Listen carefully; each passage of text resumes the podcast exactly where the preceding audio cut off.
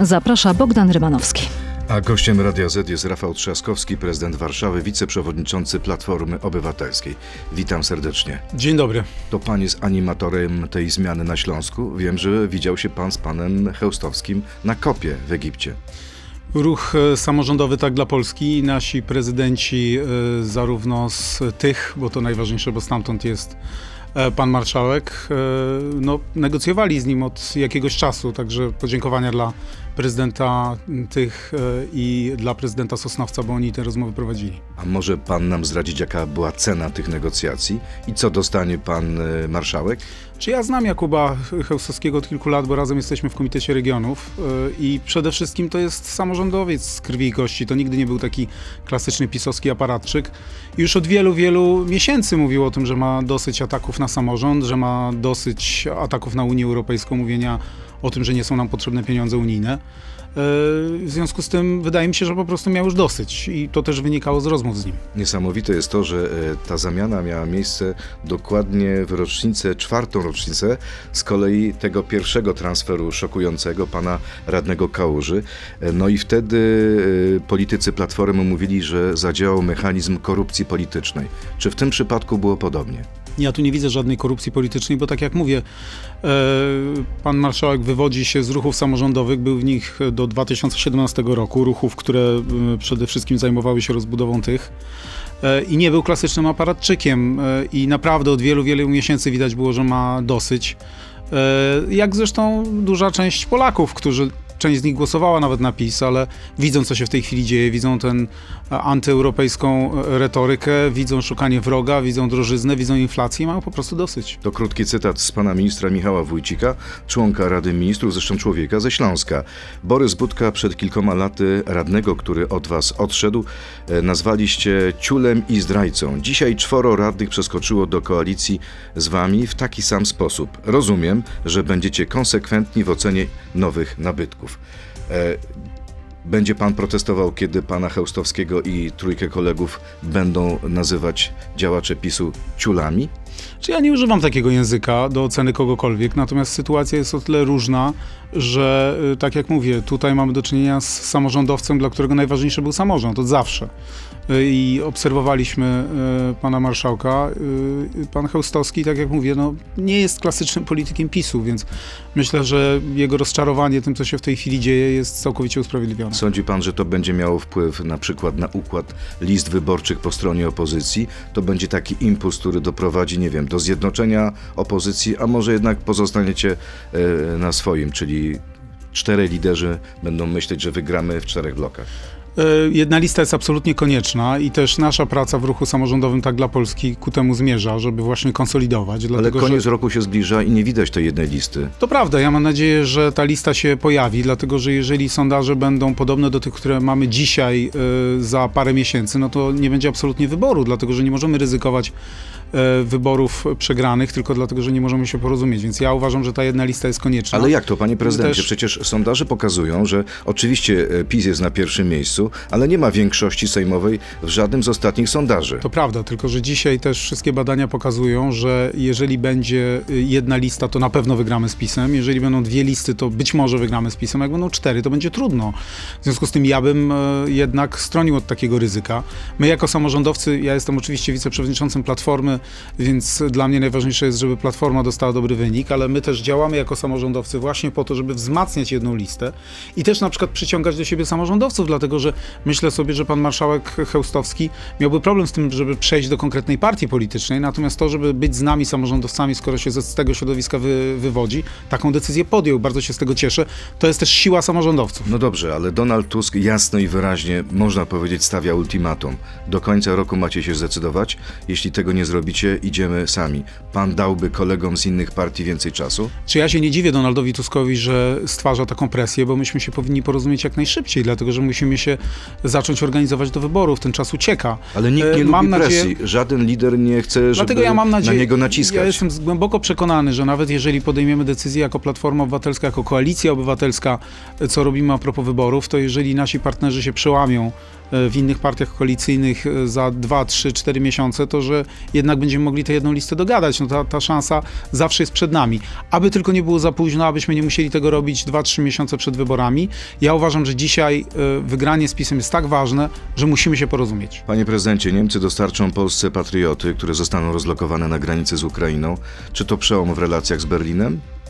To bardzo dobra decyzja, bardzo się z niej cieszę i bardzo potrzebna. Ja mam nadzieję, że to może być przełom, dlatego że no, Niemcy starają się mieć dobrą relację nawet z tym trudnym rządem, a dzisiaj polska racja stanu wymaga dobrych relacji pomiędzy Polską a Niemcami. No oczywiście rząd PiSu Niemców sobie wybrał w tej chwili jako chłopca do bicia, więc ja mam Ale nadzieję, pamięta że pan historię będzie to sprzed paru miesięcy, kiedy staraliśmy się o czołgi, tych czołgów nie dostaliśmy. Ale ja jestem pierwszy do tego, żeby krytykować e, dzisiejszy rząd niemiecki, również poprzednie rządy niemieckie za ich podejście do polityki energetycznej, za ich podejście do Putina. A jeżeli chodzi o obecny e, rząd niemiecki, ja wielokrotnie o tym mówiłem, zresztą również rozmawiając z bardzo ważnymi politykami rządu, ostatnio z ministrem finansów, że Niemcy robią zdecydowanie za mało, jeżeli chodzi o wsparcie Ukrainy i wsparcie nas w tej wojnie, że płacą za mało na obronność. W związku z tym w tej sprawie e, ja zawsze byłem bardzo szczery, więc bardzo dobra decyzja, dobrze, że ona w tej chwili zapadła. Mam nadzieję, że konsekwencją będzie również dużo bardziej twarde dozbrajanie Ukrainy przez rząd niemiecki. Czy powinniśmy też wejść do tego projektu budowy systemu europejskiej obrony przeciwlotniczej, przeciwrakietowej? To jest inicjatywa Niemiec. Przede wszystkim to musiałaby być inicjatywa Unii Europejskiej, a nie tylko i wyłącznie jednego państwa. Yy, najważniejsze, jeżeli chodzi o kwestie bezpieczeństwa, jest oczywiście NATO i Sojusz Północnoatlantycki. Czyli też jest pan Natomiast wstrzemięźliwy my, tutaj. Nie, natomiast my w Europie i tak musimy się wzmacniać. I, I tak musimy to robić, natomiast to trzeba robić w porozumieniu z NATO i mamy też odpowiednie struktury ku temu, bo współpraca pomiędzy ścisła pomiędzy NATO a Unią Europejską w sprawach bezpieczeństwa zaczęła się już w 2015, później 2016 roku. Mówi pan tak jak przedstawiciele rządu PiSu. Mówią, że y, to nie jest inicjatywa NATO, że z NATO jesteśmy w ścisłej koordynacji i że gdybyśmy weszli w ten projekt, bo na razie to jest list intencyjny, to cofnęlibyśmy się w rozwoju, Nie, bo ja nie- mamy już nasze programy. Więc ja, na ja, nie mówię, więc ja nie mówię, ja nie mówię dokładnie tak samo jak rząd. Ja uważam, że NATO jest najważniejsze, ale NATO musi i współpracuje z Unią Europejską. Samo wzmacnianie Unii Europejskiej, uwaga, nie jednego, dwóch, trzech państw, wzmacnianie Unii Europejskiej pod względem bezpieczeństwa jest sensowne, ale Czyli to gdyby musi to być była inicjatywa unijna, to pan by był za wejściem jeżeli, automatycznym. będzie, jeżeli ona będzie zsynchronizowana z tym, co robi NATO. E, Czy to, że fałszujący historię Andrii Melnyk zostaje wiceministrem spraw zagranicznych Ukrainy, może zburzyć nasze przyjazne relacje?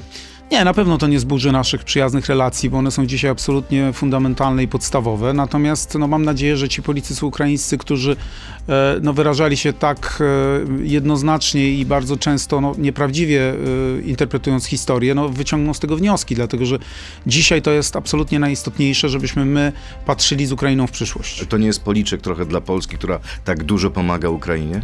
Ja bym tego tak nie interpretował. No nie możemy y, tylko i wyłącznie patrzeć na jedną osobę, y, która została w tej chwili nominowana na wiceministra i tak tego interpretować, ale mam nadzieję, że minister Melnyk no, będzie stronił od tego typu opinii, bo dzisiaj ważniejsza jest dużo bardziej przyszłość i prawda historyczna. Dokładnie tydzień temu doszło do wybuchu w Przewodowie, doszło do tragedii, dwóch Polaków zginęło. E, Kilka dni temu był w tym studiu wiceminister Poboży i mówił, że pan, powołując tego samego dnia sztab kryzysowy w Warszawie, cytuję, się wygupił. Ja nie rozumiem tych złośliwości w sprawach najbardziej istotnych, no ale tacy są właśnie politycy PiSu, dlatego że to PiS y, na nas bez przerwy spycha nowe kompetencje. No nie my powinniśmy się zajmować uchodźcami, tylko pan minister. Nie my powinniśmy się zajmować pandemią, tylko rząd PiSu. Nie my powinniśmy dystrybuować węgiel, a jednak rząd każe nam to wszystko robić. Ale minister sprawach- mówi tak, że sprawy dotyczące obrony i decyzji, co będziemy robić z ewentualnie rosyjską rakietą, to sprawa rządu, a podejmując takie decyzje o zwołaniu sztabu kryzysowego, samorządowcy wzniecają panikę. No ale widać że, widać, że PiS żyje tylko i wyłącznie tym, żeby zamiast rozmawiać w sposób merytoryczny, to żeby się wyzłośliwiać, dlatego że ja powiedziałem na komunikacie i na samym sztabie w komunikacie, że słuchamy rządu, podajemy tylko sprawdzone informacje, natomiast naturalnym jest to, że w momencie, kiedy nie wiadomo było, co się stało, bo rządzący przecież nas nie informowali przez wiele godzin, co się stało, że w tym momencie trzeba było sprawdzić, czy infrastruktura krytyczna jest chroniona, czy wszyscy jesteśmy ze sobą połączeni, czy nie było ataków cybernetycznych na e, infrastrukturę krytyczną. To jest naturalne, że, że taki sztab został zwołany. Natomiast komunikat z tego był jednoznaczny. Nie, proszę zachować spokój, czekamy na informacje rządu, podawać będziemy tylko i wyłącznie sprawdzone informacje, więc widać, że tu chodzi o zwykłą złośliwość, a nie merytoryczną ocenę sytuacji. Reasumując, pana zdaniem w tej sprawie rząd zdał egzamin? Generalnie? Generalnie tak. No to teraz pora na krótką piłkę. Pierwszy raz pan, y, mam nadzieję, zgodzi się na taką formułę. Formuła jest y, prosta, czyli pięć krótkich pytań. Y, Pan może odpowiedzieć tak albo nie. Panie redaktorze, życie jest takie i polityka jest taka, że się nie da odpowiedzieć tak i nie na Ale da większość się. pytań. Panie prezydencie, spróbujmy. Założę dobra? się, założę się o każde Próbujemy. pieniądze, że nie. Przegrałem z Andrzejem Dudą, bo wybory były sfałszowane. Tak czy nie? Nie, nie były sfałszowane, natomiast na pewno nie były równe. Chciałbym zostać prezydentem Polski, bo w warszawskim ratuszu się nudzę. Tak czy nie? Oczywiście, że się nie nudzę, to jedna z najbardziej pasjonujących prac, jakie mam. Ale tak? Chce pan zostać miałem. prezydentem? Pyta się pan, czy się nudzę w ratuszu? No, Ale pierwsza część pytania dotyczy, czy chce być prezydentem Polski. Absolutnie nie trafiona, panie redaktorze. Bo jak chce pan można, być jak można prezydentem się Polski? nudzić, jak się można nudzić w ratuszu? No widzi pan, tak lub nie, jeszcze zawarł pan dwa pytania w tym, żeby odpowiedzieć tak i nie. No to już jest No naprawdę dobrze, nie dobrze, dobrze. Mam lepszy kontakt z Szymonem Hołownią niż z Donaldem Tuskiem, tak czy nie? No ja Donalda Tuska znam wiele lat i spotykam się znacznie częściej z Donaldem Tuskiem, więc to było dziwne, gdybym miał lepszy kontakt z kimś, kogo po prostu słabiej znam, ale Czyli- bardzo cenię Czyli Szymona nie, Hołownię. czyli nie. Proste pytanie. Poważnie zastanawiam się nad startem do Sejmu lub do Parlamentu Europejskiego, tak czy nie? Ja w tej chwili myślę głównie o Warszawie, ale nie wykluczam żadnych okoliczności i znowu nie da się na to pytanie odpowiedzieć tak prosto. No ale na to pytanie to już musi pan odpowiedzieć. Dziś przegramy z Meksykiem, potem z Argentyną i cały ten Katar odbije nam się czkawką, tak czy nie? No, to jest rzeczywiście proste i gdyby pan tak zaczął, byśmy inaczej rozmawiali. Oczywiście, że nie. Mam nadzieję, że wygramy z Meksykiem, e, mam nadzieję, że wygramy z Arabią Saudyjską, a nawet z Argentyną może remis. Miejmy nadzieję. A teraz przechodzimy do części internetowej. Zapraszam Państwa na Radio ZPL, YouTube'a i Facebooka. Tam porozmawiamy o tym, co dzieje się między innymi na ulicach Warszawy. To jest gość Radia Z. A jeszcze kończąc ten wątek piłkarski, nie wybiera się Pan do Kataru, Nie. Ale był Pan niedawno w Egipcie. No byłem na szczycie klimatycznym, dlatego że tam zapadały jedne z najważniejszych decyzji dotyczących e, walki z ociepleniem klimatycznym, na temat tego, czy będą pieniądze dla samorządów, jeżeli chodzi o zieloną transformację. Ja bardzo ubolewam nad tym, że był tam przez chwilę pan prezydent, natomiast później w momencie negocjacji ja tam żadnego ministra polskiego nie widziałem. Widziałem natomiast mnóstwo lobbystów Gazpromu, więc tam by się przydał ten mocny rządowy głos. Co oni tam robili? No, przede wszystkim zabiegali? lobowali o to, żeby nie odchodzić od, od paliw kopalnych i właśnie dlatego dzisiaj my musimy tego typu ważne pytania dotyczące naszego miksu energetycznego postawić i jasno powiedzieć, że będziemy od paliw e, kopalnych w najbliższej perspektywie odchodzić, że będziemy walczyć z ociepleniem klimatycznym, że odblokujemy e, odnawialne źródła energii. To jest absolutnie podstawowa kwestia. Zresztą też o tym będzie e, ten kongres Platformy Obywatelskiej w Pojutrze dziwny moment, w czwartek, w środku tygodnia. Zazwyczaj takie imprezy robi się w weekend. Nie boi się Pan, że Mistrzostwa Świata przykryją tą No tak, ale to na, na tej zasadzie nie należałoby robić e, niczego w Mistrzostwach Świata. No my wszyscy normalnie pracujemy. Kwestia dotycząca e, polityki energetycznej, walki z ociepleniem klimatycznym jest dzisiaj absolutnie podstawowa i bardzo się cieszę, że moja własna partia e, traktuje ten temat e, tak mocno priorytetowo. Dobrze, to jeśli y, będzie ta konwencja, ten, ten kongres programowy, czy padnie tam deklaracja czy stanowisko Platformy, że Platforma zgadza się z decyzją Unii Europejskiej o tym, że do 2030, od 2035 roku nie będą produkowane samochody z silnikami spalinowymi. No o tym będziemy rozmawiać. e, To jest rzecz, która interesuje, myślę, większość Zgoda, no, polskich kierowców. Trudno byłoby, żebym dzisiaj palił e, to, co zostanie powiedziane za dwa dni, no bo w tym momencie tego typu kongresy nie miałyby sensu. No Proszę się nie palić, tylko proszę odpowiedzieć na moje się, pytanie. Tam się, tam się przedstawia te kwestie najważniejsze, natomiast ja powiem tylko tyle, no musimy być odważni, dlatego że jeżeli nie będziemy zmieniali tego miksu energetycznego, na którym polegamy, no to nigdy nie będziemy skuteczni, choćby w walce z Rosją. Ale wie pan, ile osób dzisiaj stać na elektryki?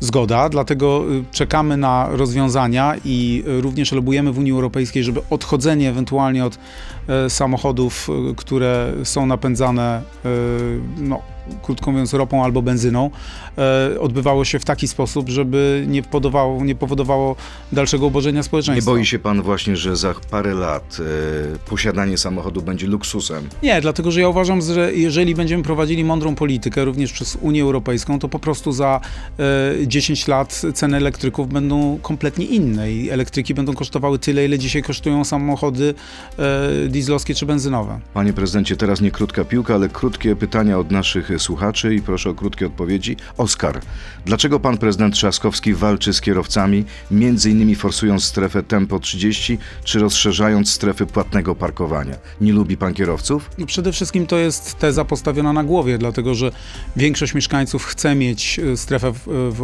e, płatnego parkowania tam, gdzie mieszka.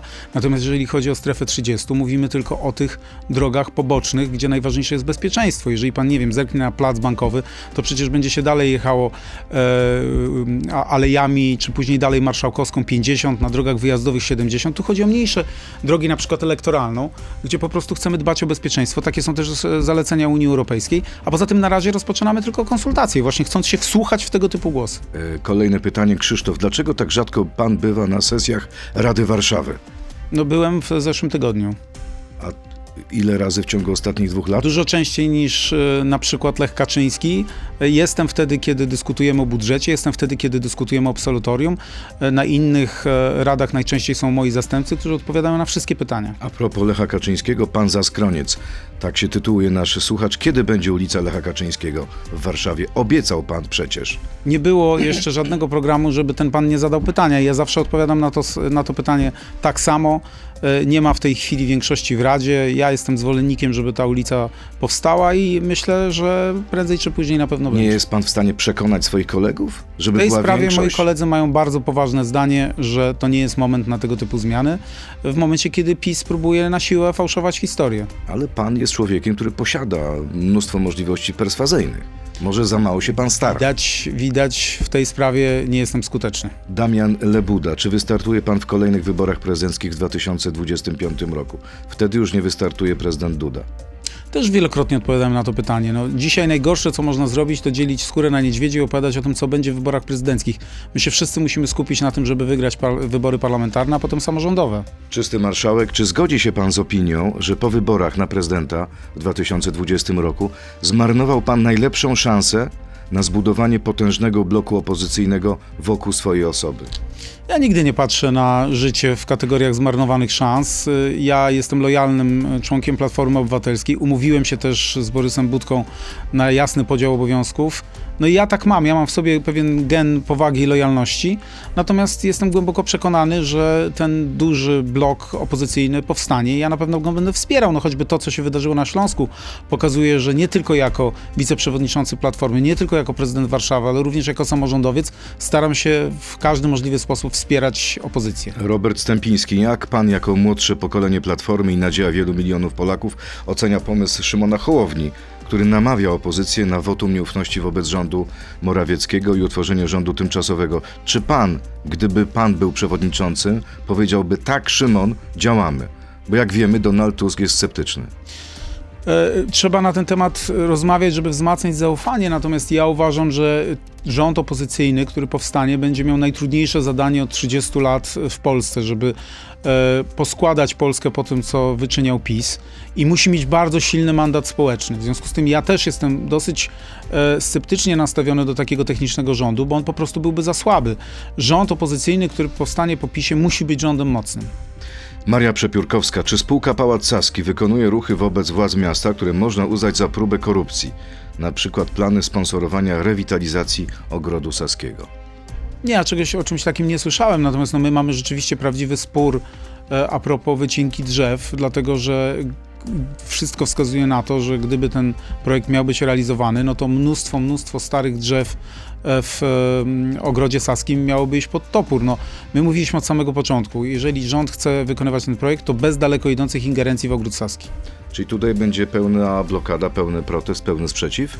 jeżeli chodzi o wycinkę tak wielu, tak starych i tak cennych drzew i ingerowanie w pałac, w, w Park Saski czy w Ogród Saski, oczywiście, że tak. A możecie się tutaj porozumieć? Czy są jakieś rozmowy na ten temat? Czy, czy jest, jest nasze bardzo, jest, nasze telefon? bardzo, jest nasze bardzo wyraźne stanowisko. Ja od samego początku mówiłem, że uważam, że w takim kryzysie, przy takiej drożyźnie, przy takiej inflacji, to nie jest naprawdę y, podstawowa potrzeba ani Warszawy, ani Polski, żeby odbudowywać w tej chwili e, Pałac Saski. Mówiłem też, że nie będę w tym jakoś specjalnie przeszkadzał. Jeżeli te najważniejsze nasze postulaty dotyczące tego, e, że to musi być naprawdę zrobione porządnie, że trzeba zagwarantować miejsca parkingowe, że nie można właśnie ingerować w, e, w Park Saski czy w Ogród Saski, no to wtedy y, będziemy oczywiście e, zajmować tu stanowisko neutralne, no ale wygląda na to, że rządzący się uparli, żeby to, te inwestycje podjąć. Ja naprawdę nie uważam, żeby w tak trudnych czasach była to kwestia, powinna być kwestia priorytetowa. Panie prezydencie, nie będzie już tarczy antyinflacyjnej, taka jest zapowiedź rządu, a to oznacza, że wróci ten wysoki VAT na paliwo, prąd i gaz, czyli cena dla samorządów jednego mega, jednej meta, megawattogodziny to będzie około 1000 złotych. Jak to wpłynie na budżet Warszawy, jak to wpłynie na budżet innych miast? Bardzo negatywnie i bardzo się martwię tym, że rządzący obiecywali zupełnie inną cenę, bo mówili o 700 zł. Ale cóż mieli zrobić, mówili- skoro Bruksela powiedziała, nie macie prawa tego robić? Przede wszystkim mieć silniejszą pozycję w Brukseli i Myśli w pan, tej że sprawie się inny rząd wynegocjował zgodę Myślę, Brukseli? myślę, że byłaby na to szansa, żeby negocjować w sposób dużo bardziej efektywny, a rządzący się tylko zasłaniają Brukselą, jakim jest e, wygodnie. Dzisiaj zobaczmy na tę nieprawdopodobną drożyznę, zobaczmy 100 miliardów złotych tylko i wyłącznie płacenie odsetek od długu zajmuje temu rządowi. To sytuacja bardzo, ale to bardzo trudna i rząd obiecywał, że pomoże Polkom i Polakom. Dzisiaj się okazuje, że jednak w samorządach te ceny energii będą przynajmniej 100% wyższe, jeżeli będzie ten VAT, o ile nie więcej, co oczywiście przekłada się na ceny wszystkich usług. No rządzący jak zwykle, no, zamiast pomagać tutaj y, mieszkańcom, tak jak obiecywali, okazuje się, że jednak ta pomoc nie będzie tak daleko idąca, jaka miała być. A Ale rządzący mówią tak, my mrozimy ceny na określonym poziomie. Mhm. Nie jest tak we wszystkich krajach Unii Europejskiej. W bardzo wielu jest. Y, Ta pomoc jest y, dużo bardziej ambitna. Natomiast, tak jak mówię, y, no dobrze, że oczywiście te podwyżki cen energii nie idą w kilkaset procent, tak jak to spółki, spółki rządowe nam zaproponowały jeszcze kilka miesięcy temu, ale ta podwyżka o 100% jest też bardzo, ale to bardzo bolesna. Z czym to się będzie wiązało? Czy pan już ma e, listę cięć, wydatków? Czy na przykład zrezygnuje pan z oświetlenia e, O tym, świątecznego w mówiliśmy, Warszawie? o tym mówiliśmy. Rządzący zabrali nam 2 miliardy złotych y, w tym roku poprzez zmiany podatkowe i te y, instrumenty kompensacyjne nie wystarczają. Więc my będziemy oszczędzać energię. Jeżeli chodzi o choćby o kwestie y, związane właśnie z iluminacją budynków, akurat jeżeli chodzi o y, świąteczne iluminacje, mamy podpisaną umowę wieloletnią, więc jesteśmy nią związani, ale podjąłem decyzję o tym, że po godzinie 12 wieczorem nie będziemy y, już świecić. Między 12 a porankiem. A, porankiem, tak, że wygaszamy iluminację budynków, mostów, że oszczędzamy energię w em, naszych urzędach. No robimy absolutnie wszystko, żeby wypełnić również to zalecenie Komisji Europejskiej, która mówi o tym, żeby przynajmniej 20% energii oszczędzać. Czyli będzie troszeczkę ciemniej w nocy Warszawie. Nie, ciemniej, ciemniej będzie, boi się jeżeli pan, chodzi że o budynki. przestępczość? Nie, dlatego, że bezpieczeństwo jest dla nas najważniejsze i my sobie poradzimy nawet w tej trudnej sytuacji. No, dzięki mojej decyzji sprzed kilku lat, że wymieniliśmy oświetlenie na sodowe, e, z, przepraszam, na, na LEDowe, dzięki temu, że e, zainwestowaliśmy w e, te latarnie, będziemy mieli pobór energii o 60% niższy, więc i dalej kontynuujemy ten program wymiany oświetlenia na to oszczędne i właśnie to będziemy robić, oszczędzać energię poprzez ocieplanie budynków, poprzez zmianę oświetlenia. E, zaczynamy od siebie, a bezpieczeństwo jest dla nas absolutnie najważniejsze. Myśmy robili nawet takie testy, że wyłączaliśmy co trzecią latarnię, żeby zobaczyć, czy droga jest oświetlona. Zrezygnowaliśmy z tego pomysłu, bo musimy oszczędzać energię, ale nigdy kosztem bezpieczeństwa warszawianek i warszawiaków. Czyli tylko i wyłącznie e, e, oświetlenie budynków e, w sensie dekoracyjnym, Tak. a nigdy wyłączenie lamp. Nie. Na, na przykład może, na, natomiast podjęliśmy decyzję, że o jeden albo dwa stopnie będzie chłodniej w, w budynkach, w urzędach miejskich, dlatego że no, jesteśmy w stanie tego typu oszczędności przedsięwziąć. Czy na przykład, że będziemy używali trochę mniej sprzętu, prawda, w urzędach. Czyli do urzędu będzie pan przychodził i siedział w czapce i w rękawiczkach. Nie, no jeden czy dwa stopnie nie powodują, że trzeba siedzieć w rękawiczkach. E, A wracając do tego tematu, od którego zaczęliśmy, czyli kwestia decyzji marszałka województwa śląskiego i kwestia tego, że była to decyzja spowodowana taką, a nie inną polityką PiSu wobec Unii Europejskiej I samorządów. i samorządów. Sądzi pan, że te negocjacje, które rozpoczął minister Szynkowski-Welsenk, zakończą się powodzeniem? Jak widzi pan szansę? No mam nadzieję, no mam nadzieję, że PiS poszedł po rozum do głowy i wie, że po prostu Polska e, musi otrzymać te pieniądze, bo inaczej będzie skansenem e, e, gospodarczym Europy. Mam nadzieję, że PiS przestanie łamać praworządność, że przywróci tych sędziów do orzekania, że przestanie oszukiwać w negocjacjach z Unią Europejską. Unia Europejska nas oszukuje, więc trzeba wetować wszystko, mówi wiceminister Jacek Ozdoba. No więc widzi pan, no, mamy takich ministrów, którzy kompletnie nie rozumieją polskiej racji stanu. Mamy takich ministrów, mam nadzieję, którzy rozumieją rację stanu. Mam nadzieję, że PiS e, też patrząc na swojego wielkiego bohatera Orbana, e, no, e, uda się do kanoscy, przestanie oszukiwać i wywalczy te pieniądze dla Polski, bo one są w Polsce Sądzi konieczne pan, że, natychmiast. że Orban już jest w tym worku pokutnym? o, Tak zdecydowanie- naprawdę o, od wielu, wielu miesięcy chodzi w worku A politycy pokutnym. PiSu mówią, że jego sytuacja jest zupełnie inna niż Polski. Że on ma, przepraszam, o wiele więcej na sumieniu. Dlatego, że nie ma innego wyjścia, my jesteśmy w innej sytuacji.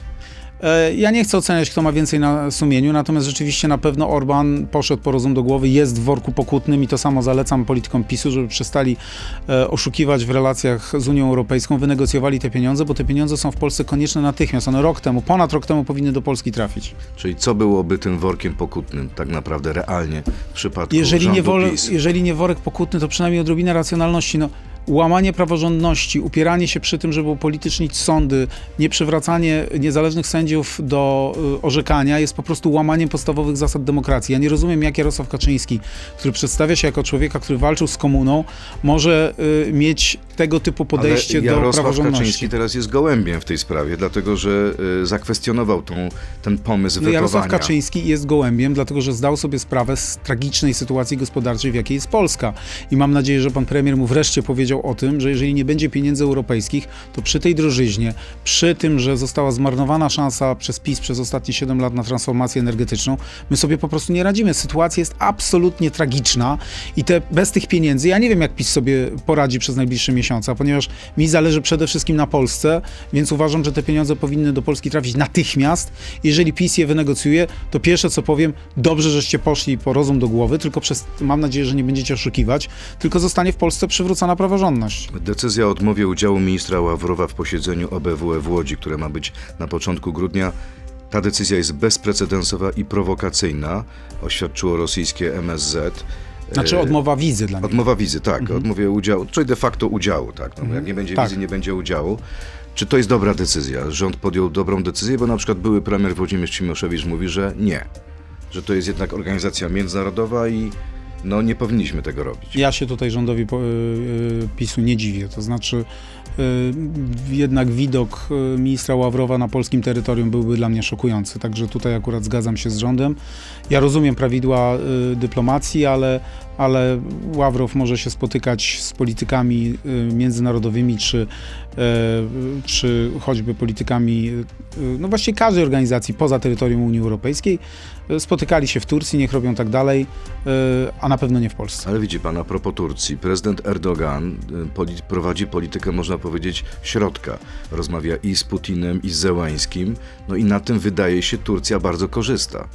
Może nie warto e, kończyć czy zamykać sobie wszystkich kanałów komunikacji z Moskwą. Ale to nie jest zamykanie wszystkich e, kanałów komunikacji. E, Ambasador dalej jest w Polsce.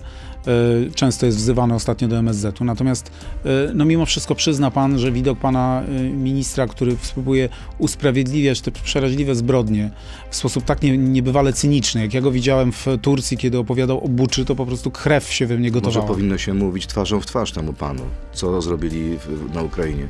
Żeby w I każdym mówimy, miejscu, gdzie I dyplomacja, jest, dyplomacja, dyplomacja sygnały. europejska, jak mniemam, dyplomacja polska też przez ambasadora robi dokładnie to samo i tutaj mogę to tylko i wyłącznie pochwalić. Natomiast na pewno dawanie y, sceny Ławrowowi w Polsce w takiej sytuacji nie byłoby dobrym pomysłem. Założę się, że dla MSZ-u to nie była łatwa decyzja, y, ale myślę, że podjąłbym taką samą. Y, Są inne miejsca, w których, w których Ławrow może negocjować, czy to z Ukraińcami, czy to ze społecznością międzynarodową. To nie musi się odbywać w Polsce. No to jeszcze na koniec wracamy do sprawy warszawskich. Czy to prawda, że podniesie pan podatki od nieruchomości aż o 12% i tak za jeden metr kwadratowy mieszkania trzeba, będzie zapłacić złotówkę? Co dla właściciela 70-metrowego mieszkania oznacza wydatek 70 zł plus kilkanaście Panie redaktorze, tylko pytanie jest przede wszystkim, e, e, to jest normalna rewaloryzacja i wie pan jaka jest inflacja dzisiaj? To znaczy dzisiaj podnoszenie, my się staramy nie podnosić ani biletów komunikacji, e, ani tych głównych opłat, co jest dla nas piekielnie trudne, a tak naprawdę podniesienie tych wszystkich cen o 18% byłoby tylko zrównaniem się z inflacją, a my i tak tego nie robimy. Natomiast w, w tych lokalach tak będą podwyżki podwyżki, bo ta rewaloryzacja jest całkowicie naturalna. No trudno przez wiele, wiele lat nie podnosić żadnych cen. My naprawdę w Warszawie, choćby jeżeli chodzi o komunikację miejską, jeżeli chodzi o ceny większości e, usług świadczonych przed miasto, mamy jedne z niższych cen w porównaniu z tym potencjałem, który oferujemy naszym mieszkańcom. Prezydent nie oszczędza na inwestycjach, które nie są inwestycjami pierwszej potrzeby, a po pieniądze na ich realizację, przepraszam, sięga coraz głębiej do kieszeni mieszkańców, mówią radni PiSu. E, to niech radni PiSu zadbają o to, żeby nam nie zabierano kolejnych dwóch miliardów złotych, e, dlatego że nie mam tu wsparcia, e, jeżeli chodzi o radnych PiSu. Oni dokładnie widzą, ile, w jaki sposób rząd grabi samorząd. Oni mówią, że są inwestycje niepotrzebne, na przykład kładka przez ulicę. Niech ocenią, jak, Zwężanie ulic. jak po, pierwsze nie ma żadnego zwężania ulic, tylko jest tylko i wyłącznie dawanie priorytetu komunikacji miejskiej, co jest ch- chyba naturalne, bo autobus przewiezie więcej osób niż, niż samochód. Nikt, y, nikt tutaj nie ma innych pomysłów. Natomiast składka, niech poczekają. Jeżeli połączymy bulwary z Pragą, zobaczymy jak Praga fantastycznie nam odżyje y, i myślę, że jeszcze wszyscy będą ten projekt chwalić. Mi bardzo zależy na rozwoju Pragi, na tym, żeby połączyć te dwa, dwie, dwie strony rzeki dla rowerzystów, dla pieszych y, i myślę, że ten projekt zostanie oceniony pozytywnie. Ostatnia sprawa, prośba o pozdrowienia dla wszystkich kierowców, którzy jadą ulicą Puławską i mają problem z tym buspasem. Pozdrawiam wszystkich kierowców. Kiedy to się skończy? Pozdrawiam wszystkich kierowców. Dzięki temu, że jest buspas, ci, którzy dojeżdżają do pracy komunikacją miejską mają łatwiej. Łatwiej również jest dla mieszkańców Ursynowa, którzy łatwiej mają wyjechać, ale najważniejsze jest to, że komunikacja miejska zawsze w Warszawie będzie priorytetem.